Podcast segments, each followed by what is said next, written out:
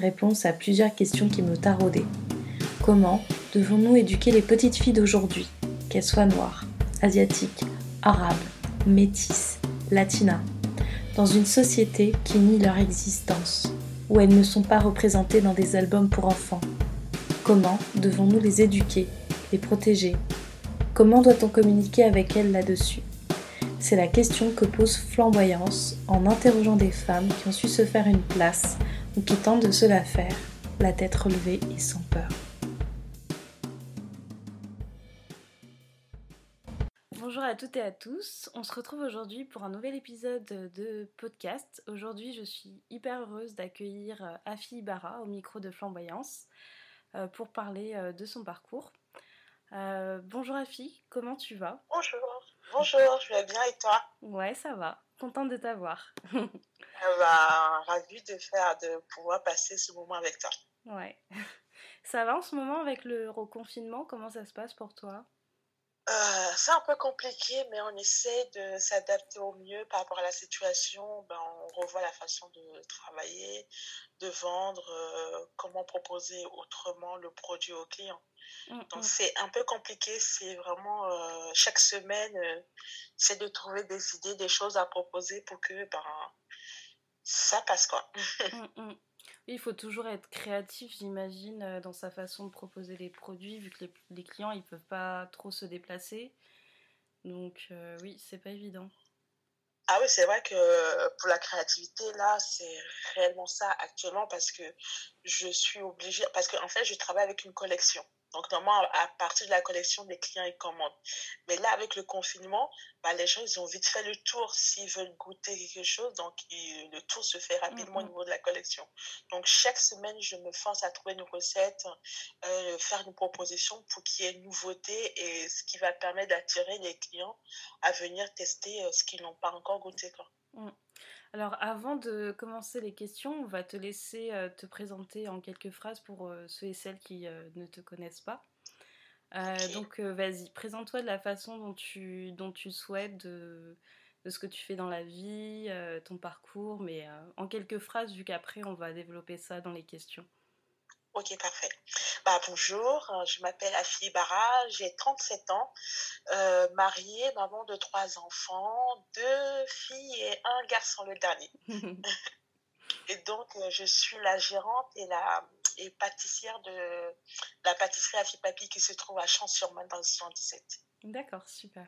Alors, avant de parler de comment, as, comment dire, ton parcours en fait professionnel, j'aimerais bien savoir comment tu étais quand tu étais enfant? Enfin, je sais que pendant l'enfance, euh, les personnes qui nous encouragent peuvent avoir énormément d'impact sur la personne qu'on peut devenir après. Donc, toi, comment tu étais enfant? Bah, en fait, je pense que je me découvre petit à petit parce que quand j'étais petite, c'est vrai que ma maman, c'était mon, c'était la figure, c'était, j'ai toujours vécu avec ma mère. C'est c'est ma maman. C'était elle. Et c'était une femme, euh, c'était une entrepreneuse. Elle avait un bar. Aussi dessus, il y a eu d'autres bars. Et en fait, je la suivais. Euh, gérer ses affaires. Et en fait, je, en y pensant, c'est vrai que j'avais aussi euh, mes deux grand-mères, paternelle et, maternelle, qui étaient commerçantes aussi. Et je me rends compte, en fait, mine de rien, inconsciemment, j'ai été attirée par ça depuis longtemps. Euh, être entrepreneuse, je pense que je l'avais au fond de moi sans euh, savoir réellement que c'était vers ça que je voulais me, me positionner. Voilà. Et comment ta mère, elle te parlait euh, au quotidien? Enfin, Est-ce qu'elle t'encourageait sur cette voie ou, enfin, Comment elle, elle t'a éduquée? Bah, Ma mère, c'était une mère qui était stricte, mais qui se donnait elle se donnait à fond pour que je sois heureuse. D'accord. Et vraiment, ça, il bah, au départ, j'étais une fille unique hein, parce que j'ai mis, avant que ma soeur arrive, euh, j'ai eu 10 ans quand ma soeur est arrivée.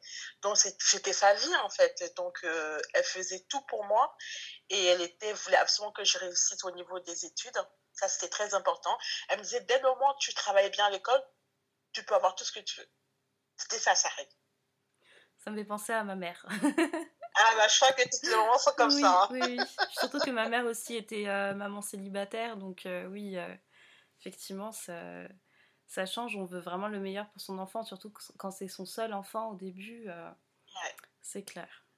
Et je pense qu'on n'a pas la même façon aussi d'éduquer les filles et les garçons. C'est-à-dire que quand on a une fille, je pense que on a vraiment envie que, qu'elle soit indépendante, que, euh, qu'elle fasse des études, qu'elle y arrive par elle-même. Donc, C'est ça. Hmm. Parce que je pense que nos mamans, l'ancienne génération, elles ont tellement eu du mal que je pense qu'elles voulaient nous préparer euh, pour éviter ce qu'elles, elles ont, elles ont eu comme problème.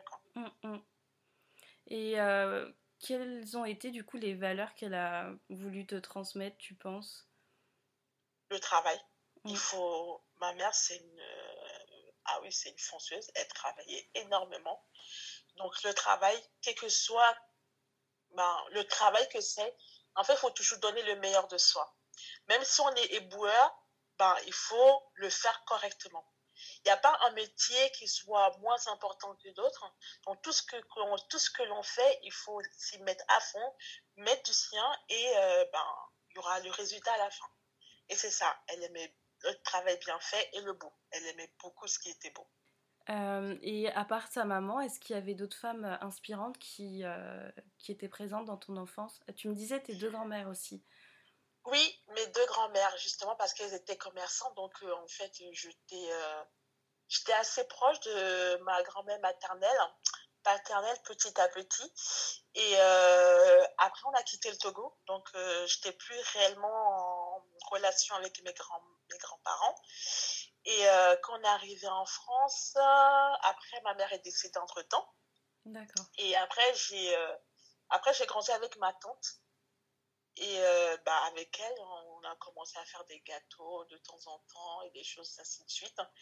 Et ben, ça a suivi comme ça. C'était la figure d'une autre femme que j'avais dans ma vie. D'accord. Grâce à elle que tu as commencé la pâtisserie? Bah, en fait, elle aimait bien la pâtisserie. Ça, c'est vrai qu'elle aimait la pâtisserie. Donc, euh, elle, me, elle, faisait ses gâteaux. Donc, on commençait par les gâteaux yaourt et ainsi de suite. Et, euh, mais en ce moment-là, je n'étais pas à fond sur la patrie parce que j'étais vraiment sur des études de comptabilité et autres. Hein. Et euh, la patrie, c'était vraiment un passe-temps. C'était un moment où on était ensemble et qu'on partageait bah, une relation de tante à, Agnès, quoi, tout mm, simplement. Mm.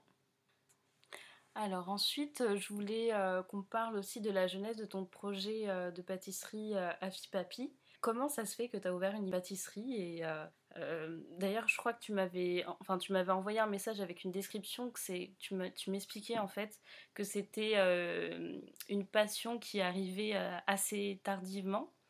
Et, Exactement. Je, ouais, et je voulais que tu développes un peu là-dessus. Oui, c'est vrai, ça arrivait assez tardivement. Ben, comme parents, ils veulent qu'on ait un travail ben, entre guillemets concret euh, où on va, on va dans un bureau, euh, on a des horaires fixes, euh, voilà. Donc, ben, j'ai fait des études de comptabilité, ensuite euh, de ressources humaines. Donc, naturellement, j'ai travaillé dans les ressources humaines.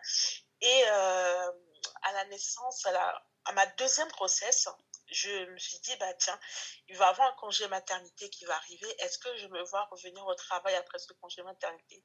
Et là, c'est là où j'ai commencé à me poser des questions. Et c'est vrai qu'autour de moi, j'avais des amis qui étaient entrepreneuses. Et moi, tout le temps, j'étais en mode, euh, ah oui, c'est trop bien ton projet, c'est bien ce que tu veux faire. Mais moi, je n'osais jamais le faire. J'étais toujours enthousiaste par rapport à leur projet. Mais moi, je me dis, non, je peux pas parce que je suis quelqu'un, j'ai besoin de beaucoup de temps pour me lancer dans quelque chose. D'accord. J'ai vraiment besoin d'y réfléchir à fond. Et donc, pendant ce congé maternité, j'ai commencé vraiment euh, à faire un peu plus de pâtisserie. Euh, quand on avait des événements au niveau de la famille, euh, je me proposais automatiquement pour réaliser les gâteaux. Je regardais beaucoup plus tout, ce qui en, tout ce qui était en relation avec la pâtisserie. Et ben, je me suis dit, avec mon mari, euh, me disait, avec les, les, autres membres de ma famille, bah, il faudrait peut-être que tu penses à faire quelque chose dans ce domaine. Et à ce moment-là, euh, je sais qu'à une période, en fait, tu, tu vendais des pâtisseries à des proches, à de la famille, euh, surtout pour des événements, je crois, des euh, baby showers, des choses comme ça. C'était à ce moment-là? C'était à ce moment-là, du coup? Oui, c'est par rapport au retour et aussi parce que j'avais tenté des castings.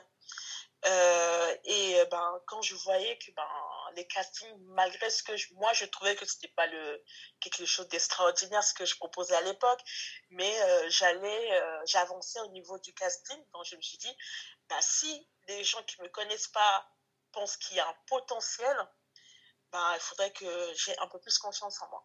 D'accord.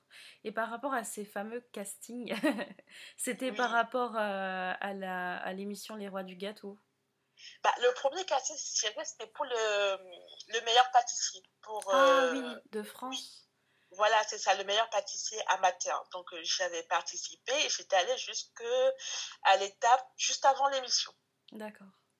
Et après, euh, suite à ça, c'est M6, ils m'ont recontacté en me disant qu'ils avaient une autre émission qui allait venir et que est-ce que je serais intéressée pour, pour y participer. Et je dis, bon, ok, pourquoi pas. Et c'est là que c'est arrivé, on est arrivé au roi du gâteau.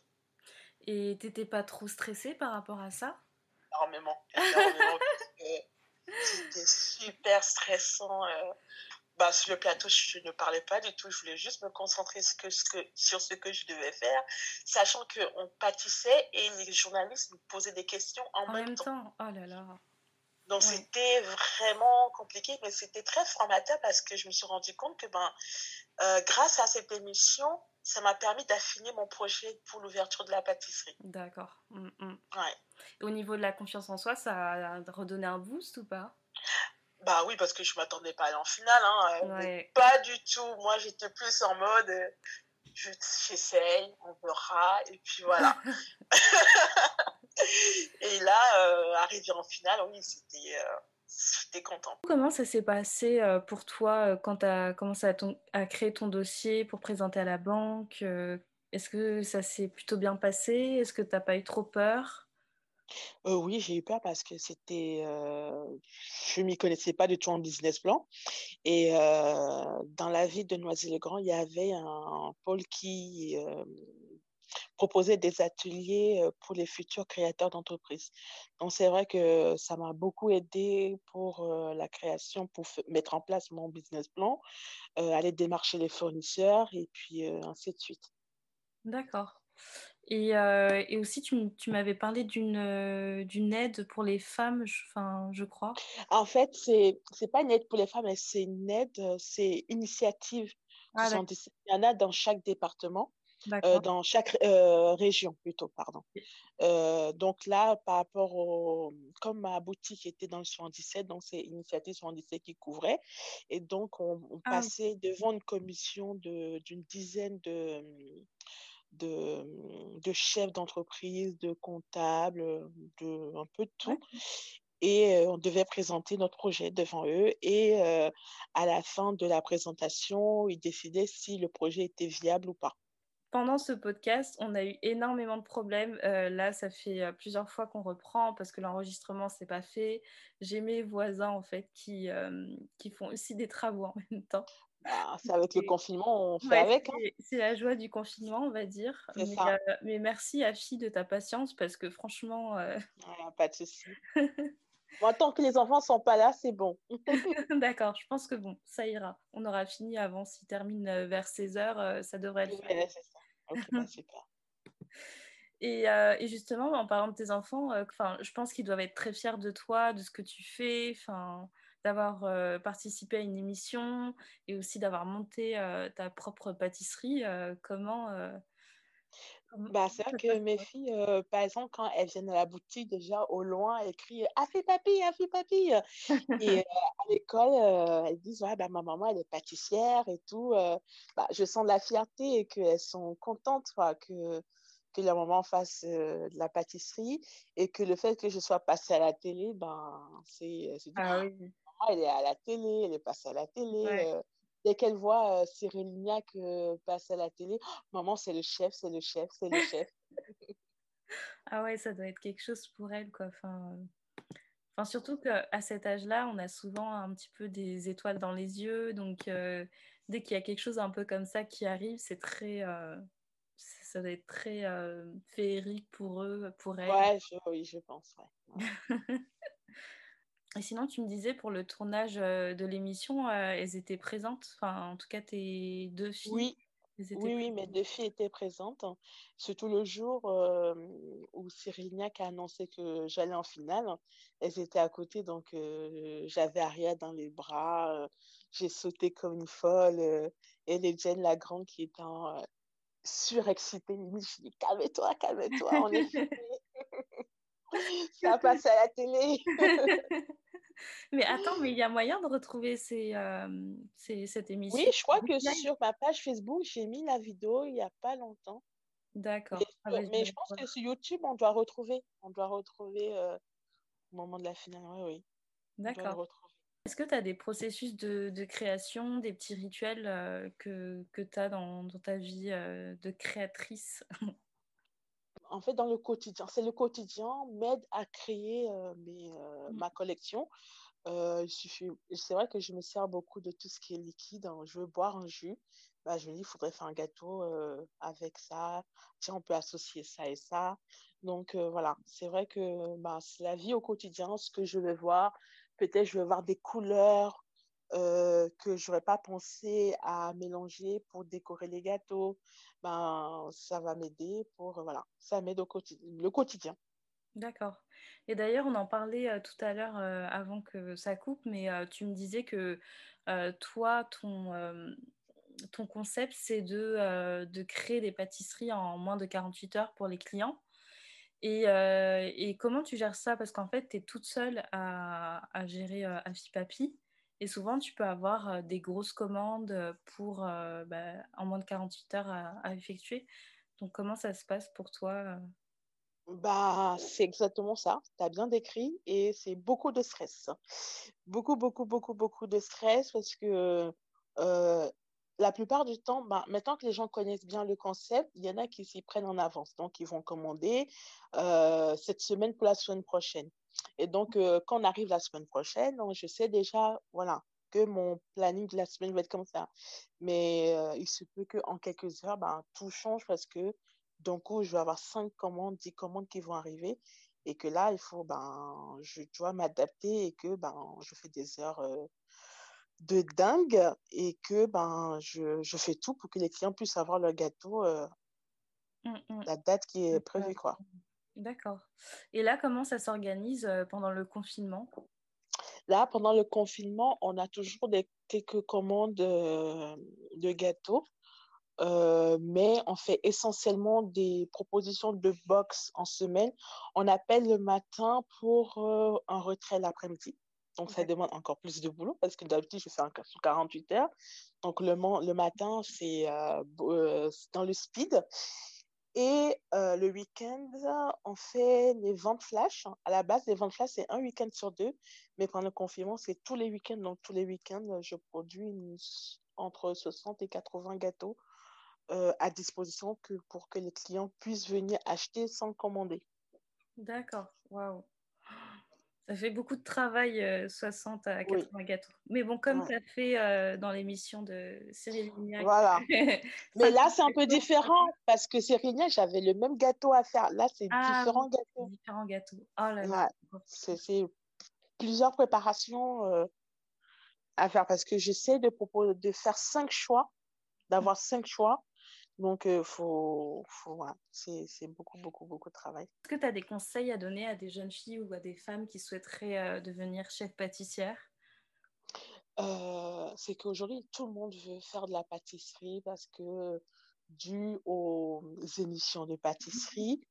Donc, moi, tout ce que je peux dire, c'est euh, d'être honnête et d'être conscient de ce qu'on veut faire Mhm. Est-ce que c'est réellement, est-ce que, en fait, il faut s'auto, euh, comme je disais, en fait, euh, il faut qu'elle se pose réellement les questions. Est-ce que je suis faite pour ça?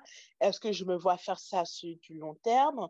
Euh, Est-ce que je suis prête à accepter les critiques, la difficulté du métier parce qu'on est debout pendant des heures, le côté répétitif du métier?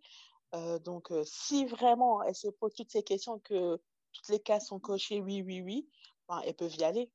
Sans souci. C'est vrai qu'on a tendance à idéaliser en fait euh, peut-être le métier. Et Exactement. Du coup, euh, on voit pas toute la charge. On voit que le côté glamour parce que c'est ce que la télé montre. Mais euh, derrière, il faut gérer beaucoup plus de choses que ça. Il faut essayer de contenter le client, de, de trouver une recette qui match.